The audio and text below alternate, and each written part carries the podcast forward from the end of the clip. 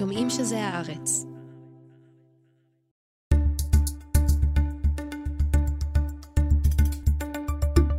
היי, כאן ליאור קודנר. הפרק שנשדר היום הוא הפרק ה-300 של השבוע. לרגל המאורע המשמח, הקלטנו ביום שלישי פרק מיוחד מול קהל בנווה שכטר בתל אביב. היה חגיגי, מעניין ואפילו מרגש. אז תודה לכל אלה שהגיעו לחגוג איתנו.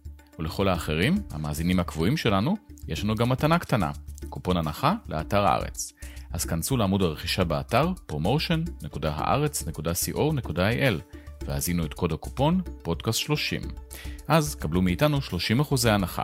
ההנחה הזאת תקפה למנויים חדשים בלבד, ורק בשבוע הקרוב. ועכשיו אנחנו עוברים אל האירוע עצמו, האזנה נעימה.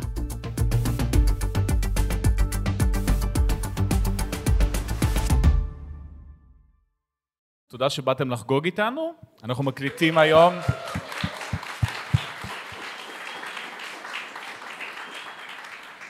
אנחנו מקליטים היום את פרק 300 של השבוע, הפודקאסט של הארץ. כשהתחלנו לפני 299 פרקים, לא לכל אחד בישראל היה פודקאסט, ואנחנו בכלל לא ידענו לאיפה אנחנו נכנסים, לאיזה סיפור.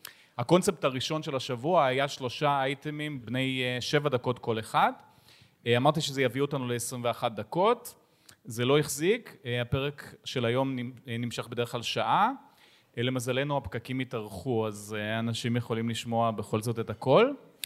מאז התארחו אצלנו ארבעה מתוך חמשת ראשי הממשלה שחיים היום. אתם יכולים לנחש מי החמישי שלא בא.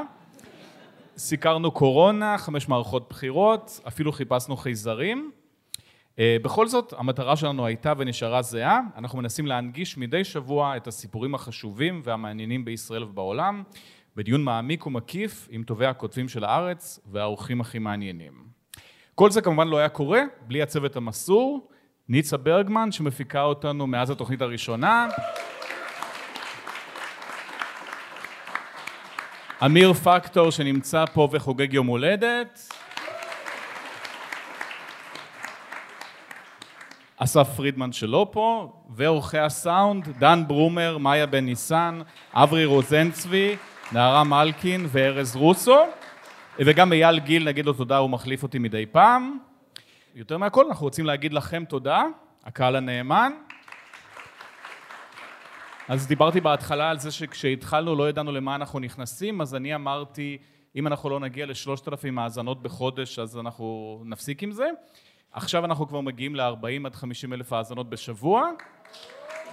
אה, ולכן אה, לא היה מאוד מסובך אה, להרים את האירוע הזה פה. יש lineup מאוד מכובד, תכף יהיה פה יאיר לפיד בשיחה עם רוית הכט. לאחר הפסקה קצרה אנחנו נהיה גם עם מגי אוצרי, מולי שגב וחיים לוינסון. אז אנחנו מתחילים. שלום רבית הכט. אהלן, ברכות. תודה רבה. כל הכבוד. אז הכנסת יצאה לפגרה, לכאורה יש קצת שקט, אבל לא באמת. אה, נכון, אין שקט עם הממשלה הזאת וגם לא יהיה שקט עם הממשלה הזאת להערכתי ולא צריך להיות פה איזה פרשן פוליטי יותר מדי אה, מוכשר כדי לחזות את זה. אנחנו נמצאים ערב אה, הכרעה דרמטית, הכרעה, דיונים דרמטיים של בג"ץ בכמה עתירות על חוקי ההפיכה המשטרית שכבר עברו ולא פחות חשוב מזה, אנשים נוטים לשכוח, אני חושבת שיאיר לפיד אורחנו היה מגיש העתירה, יריב לוין חטף את הוועדה לבחירת שופטים וגם בזה בג"ץ ידון. יש עכשיו פגרה, כן, עד אוקטובר, שבה שני המחנות, או בעצם בכל זאת, אתה יודע, לשלטון יש יותר כוח, אז uh, הוא צריך להחליט, בנימין נתניהו בעצם, אנחנו, אנחנו כבר בדיקטטורה מכיוון שאנחנו תלויים בהחלטה של בן אדם אחד כל הזמן, אז כאילו זה די עונה להגדרות uh, uh, של... וזה למרות כל ההערכות שהוא לא מקבל החלטות, כופים עליו, הוא לא בתמונה. תראה, אני הייתי ביום החקיקה של uh, החוק לביטול עילת הסבירות. אה, כן, יריב לוין ישב וניהל את, את שולחן הממשלה לחלוטין, באו אליו, הלכו ממנו וכולי, הוא ישב שם, לא זז כמעט אה, כל ההצבעה, אבל גם ישב שם אחד, בנימין נתניהו, שנתן לדבר הזה לקרות. אני רואה בדבר הזה אקטיביזם אה, בצורה האקטיבית ביותר שלו, זאת אומרת... אבל רק יצא מבית חולים, היה נראה לא בסיוע. הרבה, הרבה חבר'ה, כולל איימן עודה, אגב, רבים באו והתעניינו ושאלו במצבו הרפואי וכולי. אבל uh, בכל זאת, uh, אתה יודע, אני לא חושבת שיש משהו שקורה, ואתה יודע, קוראים שמכירים אותי, ומאזינים של הפודקאסט שלך, ושל של הארץ, ואנשים אחרים תמיד מאשימים אותי שאני תמיד נוטה חסד לביבי, אז אני באמת לא מהעדות הרעלה המובהקות, אבל שיהיה ברור לכולם, וזה צריך לדעת כל אדם הגון ולהגיד כל אדם, וכל אדם הגון מחויב להגיד את זה. לא היה קורה דבר פסיק לא היה קורה לולא רצונו של בנימין נתניהו. ואם נדבר על המחאה והאופוזיציה, זה אותם שחקנים באותו סיפור, או אי אפשר לספור אותם באותה צורה? אה, שנייה, לפני שנגיע למחאה, אני רוצה להגיד עוד מילה לגבי הממשלה. יש את אה, מחנה לוין ובן גביר בתוך הקואליציה. חשוב להסביר, אנשים נמצאים היום בייאוש, בדיכאון, אחרי, אה, אחרי שהחוק לביטול עילת הסבירות עבר בצורה הקשה והכאובה ביותר. אה, חשוב להדגיש את זה, המחנה הזה הוא לא קטן, אני לא מזלזלת בכוחו, בפוטנציאל הנזק שלו ובנזק שהוא כבר גורם, אבל חשוב להבין שהמחנה הזה, א', הוא לא רוב, וב', הוא מיעוט. מיעוט שהולך ומתנתק ממש כמו קרחון מהיבשת הכללית שהיא בכל זאת מחוברת גם אם אנחנו נורא שונים מסוכסכים ומגוונים שהיא החברה הישראלית. בתוך הממשלה אני שומעת את החרדים שמאוד לא אוהבים את המשך חוקי ההפיכה המשטרית משום שהם אלו שמשלמים את החשבון. אמר לי אחד הפוליטיקאים, סליחה, אני חשבתי שיריב לוין יודע מה הוא, מה הוא עושה והוא בתמורה ישמור לי על האינטרסים שלי ומה אני מגלה? שהכל שכולם שונאים אותי. ותבוא על... הממשלה הבאה ותחליף את כל החוקים האלה. בדיוק, כל מיני דברים כאלה, והם מפחדים מהדבר הזה. אפילו אם אנחנו הולכים ליום של ביטול עילת הסבירות, בצלאל סמוטריץ', בתוך הציונות הדתית, כן, בתוך המפלגה הזאת, בצלאל סמוטריץ', כן רצה להגיע להסכמות, ואיתמר בן גביר כרת ברית עם, עם יריב לוין, והסוף אה, אה, ידוע.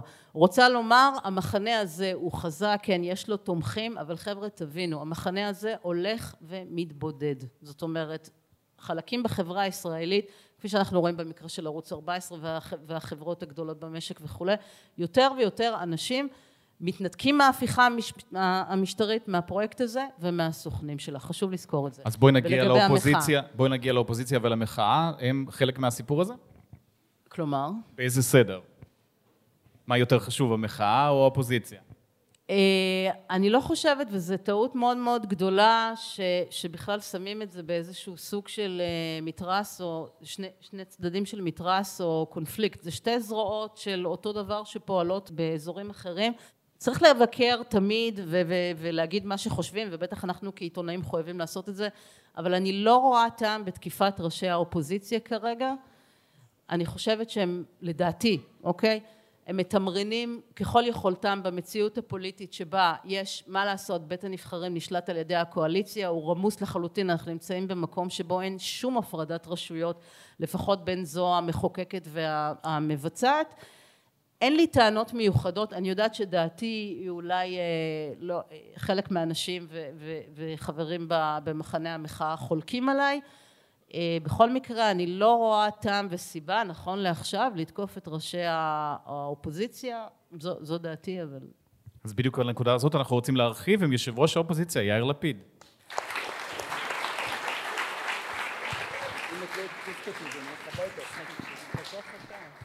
אתה צריך להגיד את זה און מייק פתוח. שלום לכולם אני שמח להיות פה. אז תודה שבאת אתה יכול לסכם לנו מה קרה בשלושת החודשים האחרונים? מה הנרטיב שלך? לא. למה? כי אף אחד לא מסוגל לסכם את שלושת החודשים האחרונים. אנחנו בסיטואציה לגמרי כאוטית ומשוגעת ואלימה ומצד אחד שונאת ומצד שני התחושה הזו שנולד משהו חדש ואנחנו עדיין לא יודעים איך מה לעשות איתו. אין לזה סיכום כי אני לא יודע איך זה נגמר. אנחנו באמצע תהליך או בתחילת תהליך. הוא יהיה ארוך, הוא יהיה ממושך. אני אדם אופטימי מטבעי, אז אני חושב שבסוף, אה, או מקווה שבסוף נוציא מזה את מה שראוי להוציא מזה, שזה זה, אה, חוקה ותחייתה של ישראליות חדשה ובנייתו של רוב ישראלי ש... קווי המתאר שלו הם אחרים מאשר המשחק הישן של ימין ושמאל. מאוד אופטימי. כן, זה, זה לא מקצוע לפסימיסטים.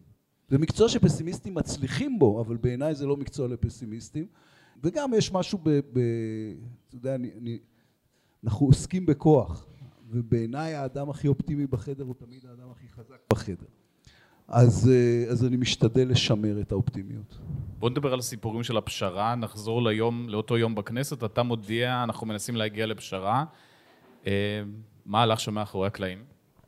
אני אתחיל במטרה. יש איזה קו דמיוני, או לא כל כך דמיוני, שמעליו יש פגיעה מהותית בדמוקרטיה ומתחתיו זה לא טוב, אבל זה, זה משהו שדמוקרטיה יכולה לחיות איתו. והמטרה או כל הניסיון היה להוריד את זה מתחת לקו של הפגיעה המהותית. והייתה לנו, אה, לנשיא ולי, הייתה אה, פשרה סגורה מבחינתנו, שמגינה על היועצת המשפטית לממשלה ועל פרקליט המדינה ואפילו על מפכ"ל המשטרה, ושעושה הבחנה בין החלטות ממשלה להחלטות שרים, זאת אומרת שמורידה את זה מתחת לקו הדמיוני. שוב, זה לא טוב, זה לא משהו שהייתי מעביר ביוזמתי, אבל בנסיבות האלה שבהן אנחנו, אה, אה, המחאה בחוץ מנהלת קרב הירואי של שחור או לבן, ואני דווקא קצת כמו שרבית תיארה, בתוך החדר מנסה למזער נזקים כדי שהקרב הזה יהיה לו אחר כך כלים, אה, אז הרגשנו שיש לנו מחאה, ואז קרה מה שתואר שקרה. נכנסו יריב לוין ובן גביר לחדר של נתניהו. אני באיזשהו שלב העמדתי מחוץ לחדר שם אנשים כדי שיגידו לי מי נכנס ויוצא, כי אתה לפי זה יודע. אם מזמנים את גלנט ואת יולי אדלשטיין זה ילך לכיוון אחד, ואם, קוראים, ואם באים יריב לוין ובן גביר זה כיוון אחר. ממש ריגול תעשייתי, מי שעומד מסתכל, מסמס לך עכשיו נכנס זה? אה, כולם עושים את זה. כן. גם... טוב, לא עבד, או שעבד, אתה אומר. לא, ידע, זה הרגע, הרי את האאוטינג אני עשיתי לזה מפני שניגשתי שם לשולחן של העיתונאים, ואמרתי שניגשתי לשולחן שישבה לידו דפנה ליאל, ואמרתי שזה מת. אה, כי ידענו, קיבלנו מבפנים, וגם הנשיא קיבל איתותים שאומרים, הוא לא, הוא לא יכול ללכת על זה. אה, זה היה מסוג הדברים שאתה אומר לעצמך, יהרגו אותי ביום הקרוב, וביומיים אחר כך יבינו שזה הדבר הנכון בנסיבות האלה, שהן נסיבות מאוד לא מושלמות, שמחפשות פתרונות מאוד לא מושלמים. בטח הרמת מיקרופון מאיזושהי סיבה. כן, רציתי לשאול, אמרת ש, שנתניהו לא יכול היה, אני התרשמתי שנתניהו לא רצה. ההימור שלך טוב כמו שלי. אמ, בסוף, אני, אני אף פעם לא הייתי שותף ל... יש איזה סוג של אה, הערצה של הצד השני לנתניהו ולתחכומו, שאני, הוא איש, הוא איש מתוחכם, הוא איש נבון, הוא איש מאוד מנוסה, אבל לא צריך להגזים גם עם זה. הוא חי במציאות פוליטית, במציאות הפוליטית הזו אה, אה, כל הזמן יש לחצים מכל הכיוונים, הוא לא עומד כל כך טוב בלחצים, אף פעם לא עמד, אז זה חלק מזה, אבל זה לא מוחלט. אה, אני כן חושב שהוא חצה את הרוביקון הדמוקרטי, זאת אומרת הוא אדם שגדל בסביבה דמוקרטית ובאיזשהו שלב הוא איבד עניין בזה. אחד הדברים המופלאים שקרו לנו כחברה זה שיש תחושה מאוד חזקה של אינסטינקט דמוקרטי. כשאומרים תהפכו להיות הונגריה ופולין, את ואני מכירים הונגרים, אה, אנחנו לא הונגריה ופולין ולא נהיה. יש אינסטינקט דמוקרטי אמיתי לרוב האוכלוסייה. זה הדבר, אפרופו אופטימיות ואפרופו הדברים שהם מעוררים תקווה. יש קבוצה בחברה הישראלית ונתניהו נמנה עליה שאיבדה את האינסטינקט הדמוקרטי שלה. זה לא, זה לא מעניין אותו כמו שמעניינים אותו דברים אחרים ובאיזשהו שלב הוא שמט את זה. אז מבחינה זו השיקול שלו הוא קר לגמרי, הוא לא ערכי. אז הוא עוסק בשאלה מה אומרים יריב לוין ומה זה אומר על הקואליציה בדברים אחרים ממה שאנחנו עוסקים בהם. קר לגמרי שזה רק המשפט או שאתה רואה שם גם דברים אחרים? אני לא יודע, אני לא, אני, זה, זה ספורט לאומי הפסיכולוגיה של נתניהו, אבל אני לא בדיוק יודע, אני מניח שהמשפט הוא השפעה, השפעה דרמטית, מפני שהוא לעולם לא הביע עניין אמיתי בנושא המשפטי, וכשהוא כן הביע עניין הוא תמיד דיבר על היותו מגן בית המשפט, כי הוא כל הזמן מגן על כל מיני דברים לטענתו. אה, אז גם בית המשפט אה, היה חלק מזה. אה, אז כנראה שזה המוטיב המרכזי. אני רוצה לעבור רגע מנתניהו אליך. יופי. לא בטוח שאתה אוהב את השאלות, אבל... חשוב, כבר מוב טוב בעיניי. אז אחרי דברי הסנגוריה שלי, אני רוצה לשאול אותך, אם בחודשי המחאה האלה, כאילו בהתחלה הייתה איזושהי תחושה כשפרצה המחאה ולא באת להפגנה הראשונה, אתה זוכר? זאת אומרת, היה איזה עניין, הייתה איזו תחושה שזה קצת נשמט לך מהידיים. אתה יושב ראש האופוזיציה, והנה אנחנו יושבים, והסטטוס שהלך והתחזק, הוא שבני גנץ פתאום נהיה איזשהו שחקן שהוא שווה ערך ואפילו יותר פופולרי ממך, זאת אומרת, אתה, אתה חושב על זה? קרה לך שם משהו? איך אתה, איך אתה מתאר את ה, את ה... איך אתה רואה את התהליך הזה? אני לא בטוח שאני קושר בין שני הדברים. זה שתי שאלות על, בעיניי על שני נושאים נפרדים. אחד, נכון, בשבוע הראשון לא באתי. אה, אין אזרח ישראלי שאין לו סיפור על השאלה איך נפל לו האסימון שמה שקורה פה זה לא מישהו מחוקק משהו שהוא לא אוהב, אלא אה, אה, הדרמה הגדולה ביותר בתולדות המדינה. ו... כלומר, לא, לא זיהית את זה לא, לא, לא הייתי בטוח עד הסוף מה תפקידי בתוך זה. זה התבהר די מהר. אני אחר כך 28 שבועות או 29 שבועות בהפגנות ונואם והעש עתידניקים הם, הם פקטור מרכזי בארגון, נגיד בפריפריה יש הרבה דברים שאנחנו מחזיקים בכלל, בקפלן פחות, לא, פחות צריך אותנו. אבל גם אנחנו נמצאים ואנחנו חלק. אז, אבל, אבל להגיד, אין textbook שבו כתוב מה תפקידו של ראש האופוזיציה במדינה שיום אחד קמה בבוקר וממשלתה אומרת לה אנחנו החלטנו לבטל את הדמוקרטיה, אז זה עוד היה בבת אחת, אפילו לא בשיטת הסלאם. טוב, דווקא יש, זה להילחם כל עוד לא שמים אותך בכלא.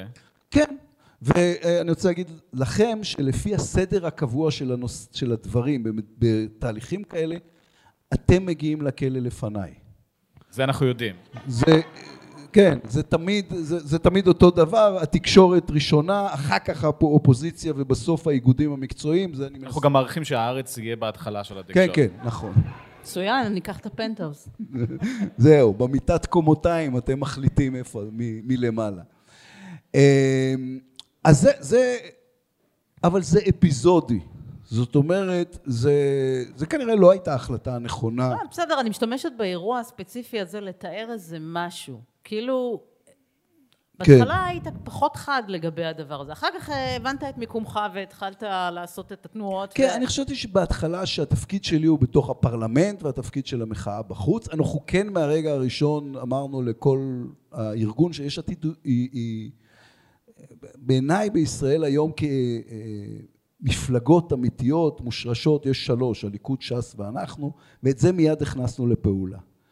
אמ, אז כן פוספס שם איזה שבוע, אני לא חושב שבתמונה אה, הגדולה זה מאוד חשוב.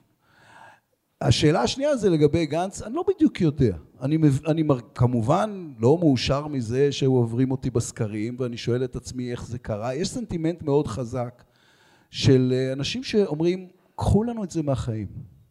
אנחנו, עזבו אתכם מי צודק, אנחנו שונאים את זה, את הרעש המתמיד הזה, את ההתשה הזו, אה, ואנחנו לא רוצים שזה, שזה יהיה יותר.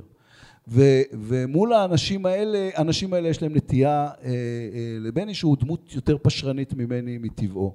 אבל זה ניתוח בחיתוליו, אני, אני, אם הייתי יודע בדיוק למה זה, אני מניח שהייתי יכול להשפיע על זה, ואני מניח שבעתיד אני אשפיע על זה יותר ממה שאני משפיע על זה עכשיו.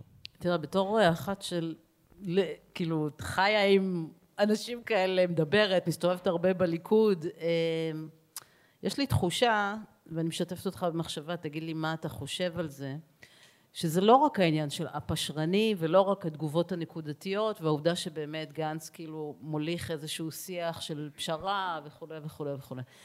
אני חושבת שאנחנו נמצאים בסכסוך שהוא זהותני עמוק, אפילו שבטי הייתי אומרת. ואני חשה או חושבת שבני גנץ במידה מסוימת על הצד השני הוא מקובל יותר מבלי בכלל שיש איזשהו הבדל במעשים שלכם, כי, כי אולי בני מוביל צ... קו יותר פשרני, אבל זה לא שאתה עשית, עלית על ברקדות ושרפת את הפרלמנט וגנץ לא. זאת אומרת, פחות או יותר אתם גם מתואמים בפעול, בפעולות שלכם. אז א', אני רוצה לשאול אותך מה אתה חושב על, על, ה, על המחשבה שלי, ו... וב' אם זה לא מתסכל, כי יש פה משהו כמעט דטרמיניסטי, זה לא כל כך משנה מה תעשה. אתה כשה... המחנה השני רואה אותך, ובגלל זה נתניהו הרבה פעמים מסמן אותך כראש וכולי וכולי, קשה לו איתך, אתה לא מקובל עליהם, אתה לא עובר להם, אתה לא בא להם טוב. כמו שאתה יודע, בצד שלנו יש, אה, או במחנה השני, יש אנשים שנרתעים מנתניהו, לא משנה מה הוא יעשה. א', אני לא עד הסוף יודע, כי אם הייתי עד הסוף יודע, אני מניח שהייתי משפר את זה.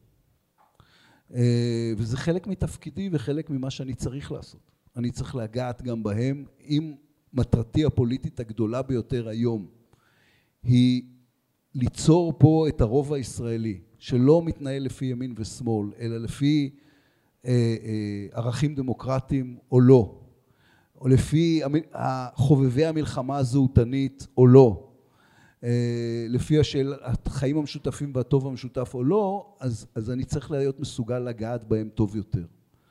אה, וזה חלק מהמשימות שלי, וזה חלק מהדברים שאני אעשה. אני, אני אה, מקווה שזה לא יישמע יהיר מדי, שאני אומר, אני החזרתי את הנושא של המרכז לשולחן הישראלי. כשיש עתיד הוקמה לא הייתה אף מפלגה שהגדירה את עצמה כמפלגת מרכז.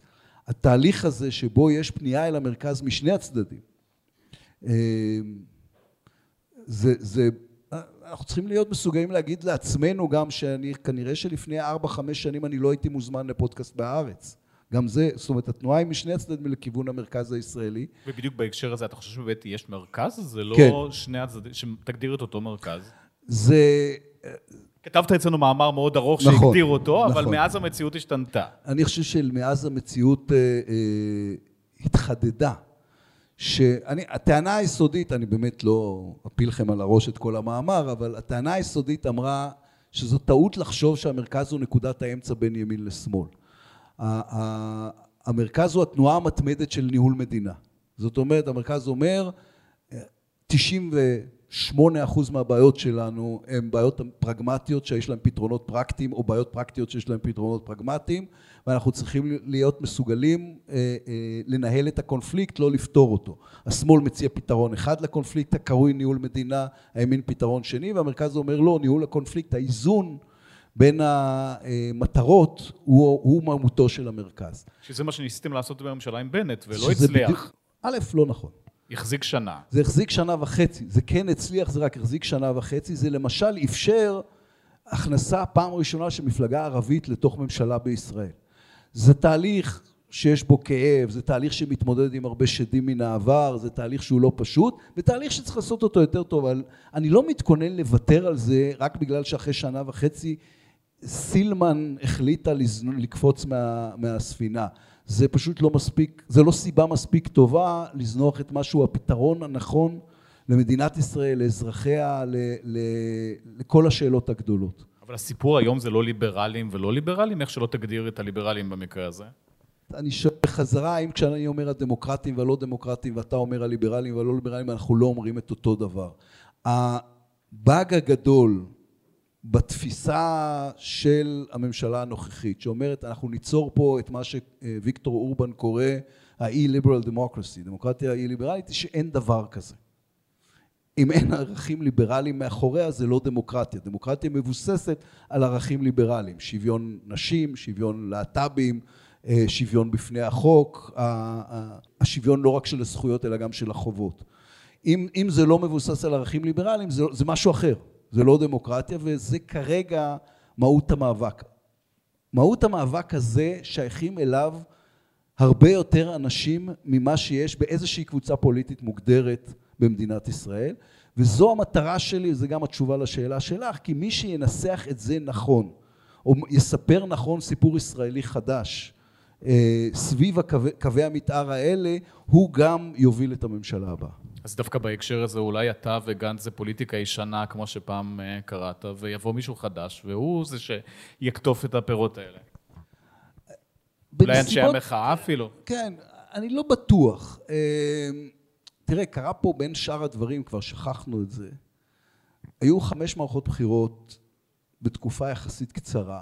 השוק האנושי של המנהיגות הישראלית, שמראש לא היה לו איזה עצה מדהים, הוא נסרק כמו שהוא לא נסרק באף מדינה בעולם. אז יצמחו דמויות וזה טוב, כמו שיש עתיד צמחה מתוך מחאת 2011. ו... אבל אני לא רואה איזה, שהשינוי בעיניי יקרה בתוך המערכת הפוליטית, לא, לא, ב... לא בזינוק עליה מבחוץ. אבל אם יבואו אנשים טובים, אנחנו נשמח. אתה תחזור למשרד ראש הממשלה?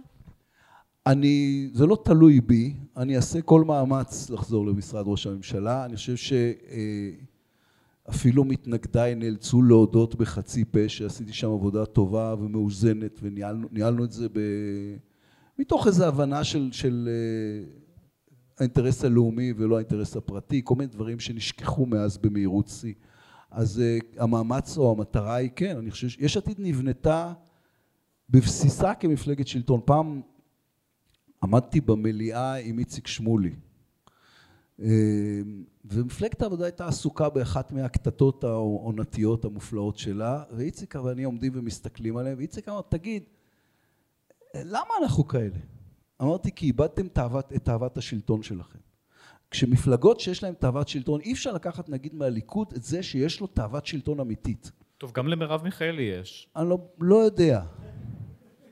לא... אז בוא נרחיב על זה אני רק אומר, ליש עתיד יש, אני לא יודע, תאוות שלטון זה, זה, זה, יש לזה סאונד לא טוב, אבל בעיניי היצר הפוליטי הזה, שאומר אני רוצה להגיע לשלטון כדי לשנות דברים, הוא משהו חשוב, שאתה גם יודע, אמור לדעת להזיז בשבילו הצידה אה, דברים אחרים ורעשים אחרים. ליש עתיד יש את זה. אוקיי, ומתי יהיו פריימריז ביש עתיד? דבר מעניין, אנשים לא יודעים, היו פריימריז ביש עתיד. כמו בפריימריז בליכוד, אף אחד לא החליט לרוץ נגדי, כי אני די פופולרי ביש עתיד. אמ, אבל אנחנו שינינו את תקנון המפלגה ואמרנו שיהיה פריימריז ליושב ראש המפלגה, בפעם הבאה ירוץ נגדי רם בן ברק, כולם חושבים שזה הצגה, זה לא הצגה. אה? כן. כבר הכל מתוכנן, אתה אומר, יודעים מי ירוץ, מתי, מה יהיה. הוא הראשון שהודיע. אני לא יודע כמה אתם רוצים להקדיש לזה, אני מוכן לעשות פה קייס אמיתי למה לא, אני לא רוצה שיהיו פריימריז לחברי כנסת. אבל במקום שאני אעשה את הקייס, אני אתן לעובדות. יש שתי המפלגות הגדולות במדינת ישראל, זה הליכוד ויש עתיד. בליכוד הח"כים נבחרו בפריימריז, ביש עתיד הח"כים נבחרו על ידי ועדה מסדרת, בניגוד לשמועות אני לא חבר בה, מאיר כהן הוא האיש שמוביל אותה מבחינה פוליטית. תסתכלו על שתי הרשימות ותגידו לי איזה מהן עדיפה. אני רוצה לחזור איתך כן למרב מיכאלי ולאופוזיציה, איך זה הולך? מאיזה בחינה? ברמת ניהול האופוזיציה, כתפקיד שלך בתור היושב ראש. אתה מתקשר, אנשים לא עונים, מה קורה? בערוץ אה, כאן 11 למשל סופר על זה שאתה מנהל מגעים עם גלנט אה, לפשרה ואתה כותב לו אה, לגלנט מרב מיכאלי לא איתי, ליברמן לא איתי. כן, זה לא מדויק. זה מישהו צילם מלמעלה, אני, אני כנראה יותר מדי שנים לא, כבר לא עיתונאי, אז זה נראה לי לא אתי, יכול להיות שיש אתיקה חדשה. אבל אתה יודע, כשאתה מדבר אתה עושה ככה, אתה מסתתר. נכון, אבל... צילמו לך את הטלפון. היה לי על הטלפון. זה מאוד משונה לדון בזה. היה לי על הטלפון כזה סיליקון שמונע מאנשים להיות מסוגלים לצלם אותו, אבל היה לי שיחה ארוכה עם אורנה ברביבאי על שבילי אופניים בתל אביב, ותוך כדי השיחה, בלי לשים לב, קילפתי את זה, כי זה קצת התכמת, ואז כנראה אפשר היה לצלם. יש לא פה הרבה טריקים הזה... למה עושים בכנסת אה, בשיחה כן. הזאת, איך תיתן לנו עוד? אבל אם, אם אתם רוצים להזיז את השיחה לשבילי אופניים בתל אביב, אני יודע על זה הכל. אמ, בכל אופן, זה היה כבר אחרי שהיה ברור שלא תהיה פשרה, היה איזה רעיון ש, שגלנט ניסה בכנות נואשת לדחוף שאולי יחזירו את זה לוועדה ורק בתנאי שהאופוזיציה לא תגיש הסתייגויות, אמרתי לו אין, אין דבר, ליברמן ומיכאלי היה נוח להאשים אותם. זה לא היה שנוח להאשים אותם, זה שאלנו אותם וזה מה שהם אמרו. האופוזיציה... כשאתה שואל הם עונים? כן, כולנו מדברים, הם היו אצלי יום קודם. ב, ב... האופוזיציה אינה הומוגנית. זה גם טבע המחנה, זה גם מטבעה של האופוזיציה. לממשלה יש מטרה משותפת, לאופוזיציה תמיד פחות, ולממשלה יש הרבה יותר אפשרויות אה, אה, להכיל את המפלצות. לא מפלצות, זה מטאפורה. הן לא באמת מפלצות. לא או... קראתי למרב מיכאלי מפלצת. לא, לא, דיברתי על הקואליציה. לא קראתי לאף אחד מפלצת. יש... בארץ מותר מטאפורות. אתה בא לפודקאסט של הארץ, מותר מטאפורות. אמ, זהו, אז זה לא, זה לא איזה מכונה שאני משמן את ציריה כל בוקר ופועלת באופן אה, מוחלט, וכולם יודעים את זה ומבינים את זה. נדמה לי שבדברים החשובים, בהצבעות החשובות, ברגעים החשובים, האופוזיציה מתפקדת. בסוף ישבנו בעילת סבירות, 56 הצביעו נגד, אה, אה, וגם ברגעים חשובים יותר אחרים פעלנו ביחד. כולל הרשימה המשותפת? שאיתה, הרשימה- אתה יודע, זה מין כזה, אומרים לי בשיחות אוף רקורד, לא אתה, אבל אנשים אחרים באופוזיציה, זה כאילו אנחנו 56, אבל אנחנו לא באמת 56, משום שתמיד יש בעיות, זאת אומרת, חלק מהאשימים, כולל, אני חושבת, אפילו דברים שהגיעו מאזורי החיוג אה, שלך או שלכם, שיש שיתוף פעולה בין, אה, בין הרשימה המשותפת, כך קוראים להם היום, או חד"ש תע"ל בעצם, לבין, אה, לבין הליכוד וביבי נתניהו. בישיבת ראשי המפלגות האחרונה נוכח, נכח איימן עודה מטעם הרשימה המשותפת, כל ראשי המפלגות היו נוכחים. היה לזה חבלי לידה, אבל עכשיו, גם החלק הזה בסדר. אני, אני מושיב אותו ואת ליברמן רחוק ככל האפשר זה מזה, וככה אנחנו פותרים את הבעיות הפוטנציאליות. אז אם נדבר לגבי ההמשך, עכשיו אנחנו בקיץ, יהיה יחסית שקט לדעתך? רק הבלגן יחזור באוקטובר או עוד לפני? אה, לא, הוא יחזור קודם. א', יהיה דיון, אני הרי הצעתי שנחוקק 18 חודשים של אה, הפוגה מלאה, שבה אי אפשר לשנות חוקים אה, בנושאים המשפטיים אלא בהסכמה. אבל לפני זה יש בשביעי לספ... לספטמבר תהיה יהיה עתירה שלי נגד אי כינוס הוועדה לבחירת שופטים, ב-12 אתם יודעים כבר שיש הרכב פעם ראשונה של 15 שופטים שידונו בעילת הסבירות. זה... מה אתה חושב אגב שבג"ץ צריך לפסול את החוק כולו ולהיכנס לאירוע הדרמטי של לפסול חוק יסוד, לפסול תיקונים, להתערב אולי בעתירה שלך דווקא? זאת אומרת, סתם, אם, אם היית שופט. תראה, מובן שהגש, אם אני מגיש עתירה, אני חושב שהיא מוצדקת. אז זה שלא מכנסים את הוועדה לבחירת שופטים כי ליריב לא מתחשק, זה פשוט לא סיבה מספיק טובה במדינה שעדיין מתיימרת להיות מתוקנת, ושחסרים בה עשרות שופטים, ושגם ההסבר הוא הסבר שלא עובר שום היגיון, לא משפטי ולא אחר. אז מה ההסבר? ההסבר אומר, תראו, אני רוצה לשנות את זה בהמשך, והיות ואני רוצה לשנות את זה בהמשך, אני לא רוצה לכנס את זה עכשיו כדי שלא יהיה תקדים או לא יגידו לי אה, שזה מיועד רק לכנסת הבאה. זה פשוט הסבר רע. זה, אז, ולגבי עילת הסבירות יש משהו הרבה יותר דרמטי. הממשלה הרי שיגרה מכתב איום לבית המשפט העליון, ואמרה, אה, מעולם לא שינו חוקי יסוד, והיות ומעולם לא שינו חוקי יסוד, אל תתקרבו. ואפילו מעבר לזה, נתניהו סירב להגיד בראיונות לחו"ל שהוא יכבד את החלטת כן. בג"ץ. שזה זה, זה כבר, זה כבר האירוע שאחרי, זאת אומרת, ת- תעשה, אתה צעיר ממני, תרשום, תזכור, תשאל אותי עוד פעם. אם הממשלה רוצה שיכבדו חוקי יסוד, היא צריכה לחוקק אותם כמו שמחוקקים חוקי יסוד. אפילו כבוד האדם וחירותו, המושמץ שבחוקים, שהם תמיד אומרים, והם רק היו 32 איש, לא. זה מתחיל בזה שדן מרידור אה, מנסה לב- לבנות חוק זכויות כללי עוד ב-1988 ואז הם נכנסים ומחלקים את זה לארבעה חוקים וב-91 הם מתחילים הקו- הקואליציה והאופוזיציה ביחד. וזה, זה, אה, הם עושים את זה, אורי לינבאום מוביל את זה מטעם הליכוד ומטעם העבודה יש שיתוף פעולה מלא והם עושים את זה ביחד וזה לוקח להם שנה. בהצעה שמתחילה מהממשלה שעושה את כל הדרך וזה החוק שאומרים שהוא חוקק בחופזה וגורם לנו נזק. פה מגיע מספר שש ברשימה שלא הייתה אמורה לעבור את אחוז החסימה כי היא מטורללת מדי, אבל בן גביר הציל אותם.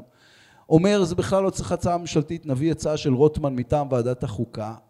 את הפארסה שהייתה בוועדה, כולכם ראיתם, כי ערוץ הכנסת מעודו לא היה לו כאלה, לא היה לו כזה רייטינג.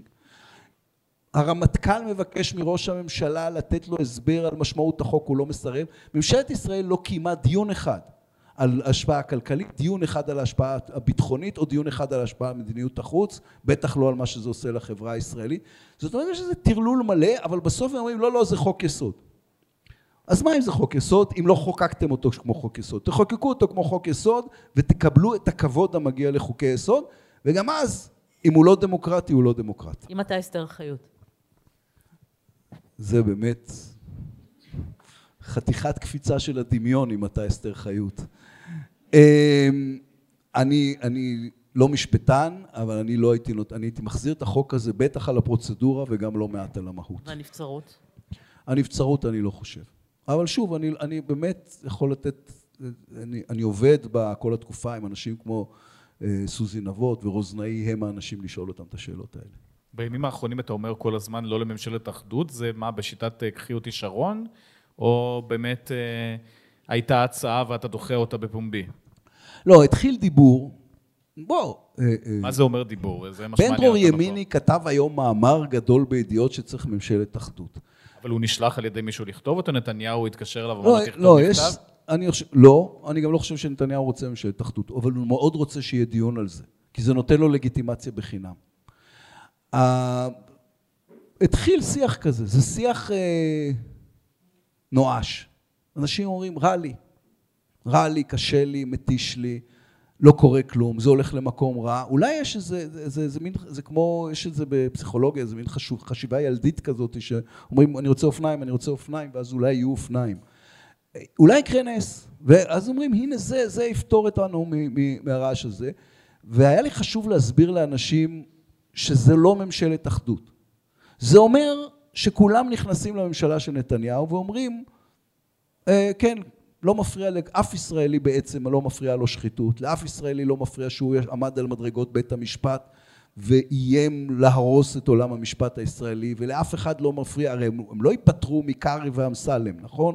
אז הכניסה המחודשת של שיח גזעני לתוך החברה הישראלית, כל הדברים האלה עכשיו אנחנו נקבל עלינו. זה תהיה ממשלת נתניהו, ופשוט לא יהיה לה אופוזיציה.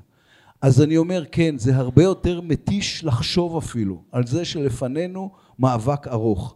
אבל מאבקים ארוכים אתה לא מנצח על ידי זה שאתה נכנע ליריבך, אלא על ידי זה שאתה נחוש מולו ועובד קשה. לא, אבל דווקא בהקשר הזה, לגבי הסבירות, הפסדתם במאבק הזה בכנסת, נכון, היה קשה, אה, שני הצדדים לא שווים, אבל יכול להיות שיהיו עוד עשרה הפסדים, שבאמת יביאו, כמו שהתחלת את ישראל, להיות אה, דיקטטורה, ואתה יכול להציל את אה, ישראל מלהגיע למקום הזה. זה לא מציל את זה, זה יביא את זה הרבה יותר מהר. זה אומר לעולם, אומר לאזרחי ישראל, אנחנו כבר שם, הגענו. יש לנו ראש ממשלה לא דמוקרטי וכולם נכנעו לו ולפיכך מדינת ישראל פסקה להיות דמוקרטיה ועכשיו אנחנו רק צריכים לתקן את הטכניקה של זה. זו כניעה ואני לא מהזן הנכנע ומפלגתי אינה נכנעת בפני מה שבעינינו אה, הוא אנטי דמוקרטי וגם לא פטריוטי. זה, אני אומר שוב, זה לא מצב שיהיו לו פתרונות קלים, זה מצב שבו יהיו פתרונות קשים ומי שיהיה קשה וקשיח יותר הוא זה שינצח, לא מי שיתכופף ויגיד טוב אני מקבל עליי את חוקי המשחק זה יהיה מותה של ההגינות, אני אדם הגון, אני לא מוכן לקבל את מותה של ההגינות. אמרת עם הקמת הממשלה, היא לא תשרוד ב-2024, זה עדיין התחזית? כן. אני חושב שהם לא ישרדו, הם יתפוררו במהלך 24, יש שם פשוט הרבה יותר מדי משוגעים. לא, זה, זה פקטור. ויש עוד משהו, זה את מכירה. לממשלה לקראת סופה יש סדרה של תופעות קבועות מאוד. זה, זה, לג... זה לגמרי לא מתמטי אבל תמטי. ח"כים שפתאום לא מצביעים. מפלגות שלמות שמחרימות עד שיקבלו. את, אה, יש, ובזה עשינו עבודה טובה שהציבור לא מודע לה, אם האופוזיציה מצליחה ליצור פקק חקיקתי, הקואליציה מתחילה לריב מקודם מריבות סוערות, ממשלות, ישיבות ממשלה מתפוצצות בצרחות, כל התופעות האלה כבר קרו בשלושה ארבעה חודשים האחרונים. זו ממשלה שמתנהגת כמו בשנה האחרונה, ולא במקרה. זה ממשלות קוהרנטיות, יש, יכולות ללכת לאחד משני הכיוונים. או שזה באמת זורם מצוין, אפילו לנתניהו הייתה ממשלה כזאת מ-2009 עד 2013. ואו שהן יכולות להיות, שזה ממשלות שמיד שמות לב שכולם רבים על אותו, אותו ציבור בוחרים ולפיכך מנהלות תחרות משיכת חבל. הממשלה הנוכחית היא הסוג השני וזה הולך ומחמיר. וגם יש עוד דבר שמעסיק אותי ואני עובד בו, יש שם קבוצה אמיתית של אנשים, ונקרא להם לצורך העניין מצביעי קארין אלהרר מאחורי הפרגוד, שלא מצליחים לחיות עם זה. אז נכון שבסבירות הם לא הצביעו איתנו. וזה ו... אמיתי? זה לא גם פיקציה? זה אמיתי, זה אמיתי וזה יותר מזה, זה חלק מהעבודה שלי, זה חלק מהמשימה, וזה גם כשאנחנו מציירים לעצמנו את, ה, את, המקום שלנו בתוך התסריטים האפוקליפטיים, אנחנו צריכים לזכור גם שיצרנו או נוצרו שני נכסים מופלאים בתקופה הזו. אחד זה עשרה, 12 מנדטים שעברו ולא נראים כאילו הם רוצים לחזור. והשני זה קבוצה של חברי כנסת בליכוד שאומרים אני לא, אני לא מבין מה זה המפלגה הזאת. אני, אני הקדשתי את חיי למפלגה לאומית ליברלית, זה לא לאומי ולא ליברלי. טוב, אבל בסוף ביום פקודה מצביעים בעד הסבירות, בעד ביטול הסבירות. אז בעד ביטול הסבירות הם הצביעו, עם כאב לב, עם מהומות ברגע האחרון. אחר כך הם יצאו למיקרופונים, ויולי אדלשטיין אמר שתצטרכו להתייעץ איתי פעם הבאה. אז עוד מעט יביאו את אה, חוק יסוד לימוד תורה, אז אה, יתקשרו אליו אולי לפני זה, אולי לא יתקשרו, עדיין יצביע בעד. אני חושב שגם נכון וגם כדאי לנו להתייחס לזה אחרת. זה לא מעבר קל, זה לא משהו, זה לא קפיצה שמישהו עושה ביום אחד. זה, הוא יושב ראש ועדת החוץ מטעם הליכוד, האיש שאומר את זה. שלא כינס אותה כדי לדון באותם כינס עניינים כן, שדיברת כן, אני- עליהם. אני, אני, אני מבין שהוא לא התפקד ליש עתיד, אבל אני גם מבין שהוא עובר תהליך עם עצמו, עם סביבתו, עם מצפונו. הדבר הזה, זה, אני מודה שזה הכעיס אותי, זה שהמעט אנשים שכבר דיברו ואמרו דעתי לא נוחה, מיד אמרו אה, אבל הצבעת ב... אה, אבל זר... מיד זרקו עליהם אבנים, למה זה טוב? טוב, זה היה נראה אבל כמו ספין של ביבי, ספין קלאסי של ביבי. זה לא, אני לא חושב שזה ספין של ביבי, אני, אני אומר שוב, זה ה... הערצת ביבי של הצד השני, שתמיד מוזרה בעיניי. אה, אני חושב שאני, אני, יש לי הרבה מאוד שעות של שיחות עם האנשים האלה, לא, לא, לא רק עם הרשימה שאתה מכיר, גם עם אנשים שהם לא ברשימה שאתה מכיר, ואנחנו צריכים, אם אנחנו רוצים שהם יקשיבו לנו, כדאי שנקשיב להם, ואם אנחנו רוצים שהם יכבדו את התהליך שלנו, כדאי לכבד את התהליך שלהם. אני מאוד חשבתי שזו טעות, זה שמיד קפצו ליולי על הראש עם הוכחות לזה שהוא לא מתכוון ברצינות. הוא, הוא עושה דבר שעושים מעט מאוד אנשים, הוא מתייסר מולנו בבעיה מוסרית אמיתית. זה לא קורה הרבה, אני מכבד את זה. תגיד, אם אנחנו... ושלא הרגתי אותו עכשיו עם כל התמיכה הזו. זהו, הוא גמר, הוא גמר בליכוד. אה, אני ככה עוברת למקרו מהדוגמה הזאת. אתה חושש לפעמים שהמחאה והמיליטנטיות שלה היא חרב פיפיות, זאת אומרת, היא יכולה לקלקל, לנצח ב, ב, ב, בקרב ולהפסיד את המלחמה. זאת אומרת, אתה אומר, הנה באים ארבעה או שלושה, כמה מהליכוד ואומרים, אנחנו לא רוצים, הלאה, וזורקים עליהם עגבניות רקובות ולא מקבלים אותם, ואתה אומר בעצמך, זה דבר שהוא הורס את האינטרס המחנאי. כשאתה מסתכל על זה, גם הרבה פעמים תוקפים אותך ואת גנץ וכולי, אתה מרגיש שהמחאה אומנם הביאה אותנו עד הלום, כלומר שאנחנו בלי כל סט החוקים האיום והנורא הזה, אבל היא גם עלולה לקלקל? אני לא בטוח שיש דבר כזה המחאה. זאת אומרת, דווקא, יש, יש שם, בפעם האחרונה שבדקנו היו 210 קבוצות שונות שמרכיבות את המחאה, שגם... אבל מובילי המחאה די מזוהים, זאת אומרת, בטון שהוא מה שנקרא אף לא שאל, זאת אומרת, יש איזשהו... כן, זה, אבל זה בסדר וזה תפקידם. ויש כמה דברים שאנחנו יודעים שעלולים להיות הרסניים, אבל זה גם המחאה יודעת. אלימות, ההפגנות הן הרבה יותר יעילות כשהן לא אלימות. וזה מצריך לפעמים התאפקות, וכולם אומרים, אנחנו רואים שהמשטרה מתחילה לכרסם את ה...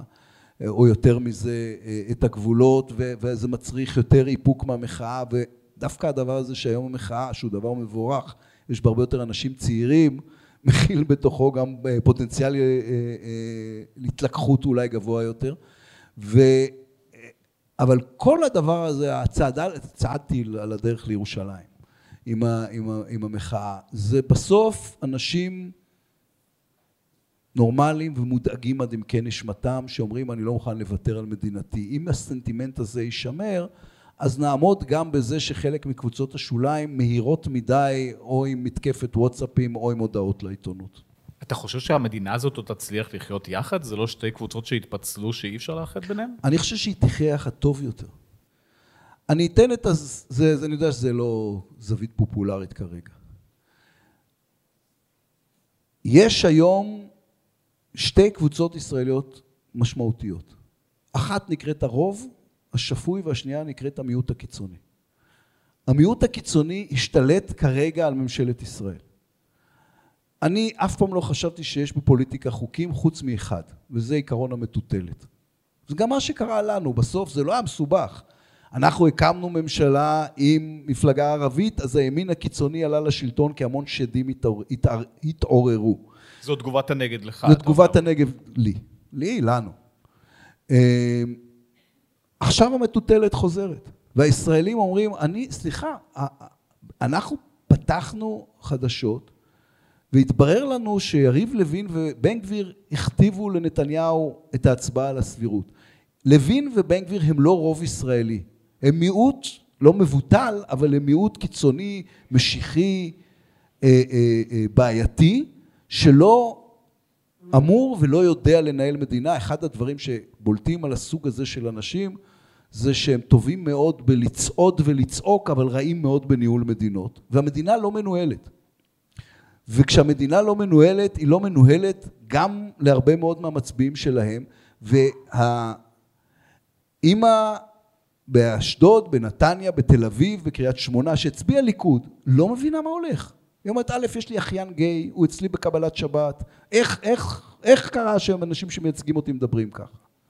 והיא אומרת, אני רוצה לחיות בדמוקרטיה כי אני מבינה דמוקרטיה בתור דבר כלכלי ובתור דבר ביטחוני. היא לא, היא לא החמיצה את הלינקג' שאומר, ישראל היא המדינה הדמוקרטית היחידה במזרח התיכון, וגם המדינה הכי חזקה והכי עשירה במזרח התיכון, חוץ מהאמירויות, הייתי שם, הם יותר עשירים.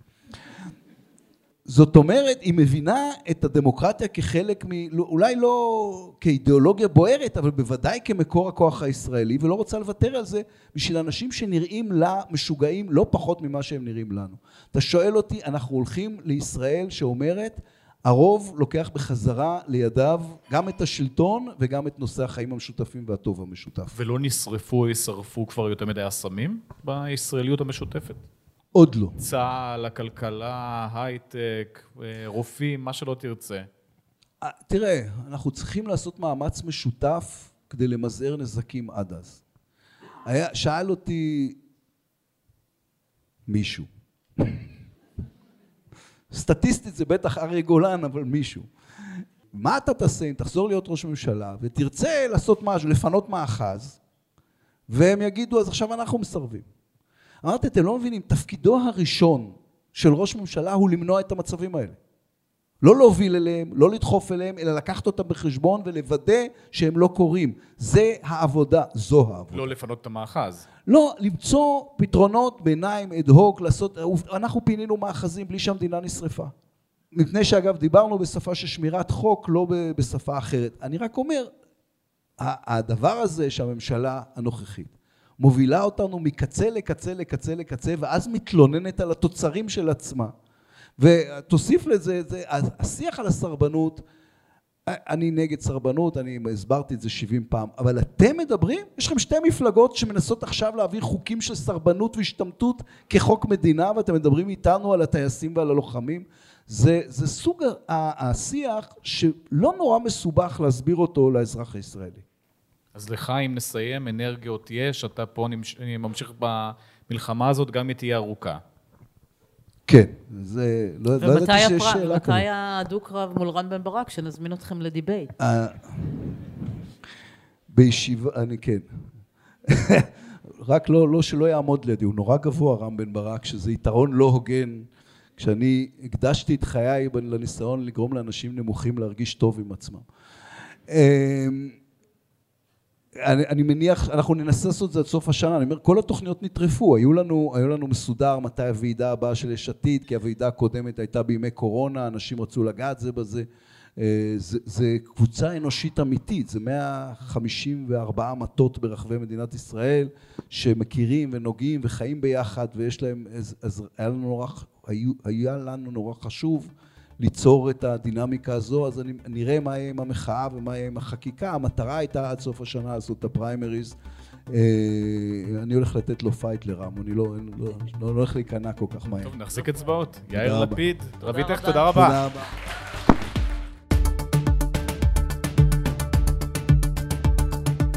עד כאן החלק הראשון של הארץ השבוע שהוקלט בפני קהל. מחר נעלה את החלק השני, אירחנו את חיים לוינסון, מולי שגב ומגי עוצרי. דיברנו על המציאות המטורללת שמשפיעה עלינו, על הפוליטיקאים, על הסאטירה, וגם על כל אחד מאזרחי ישראל. בינתיים, להתראות.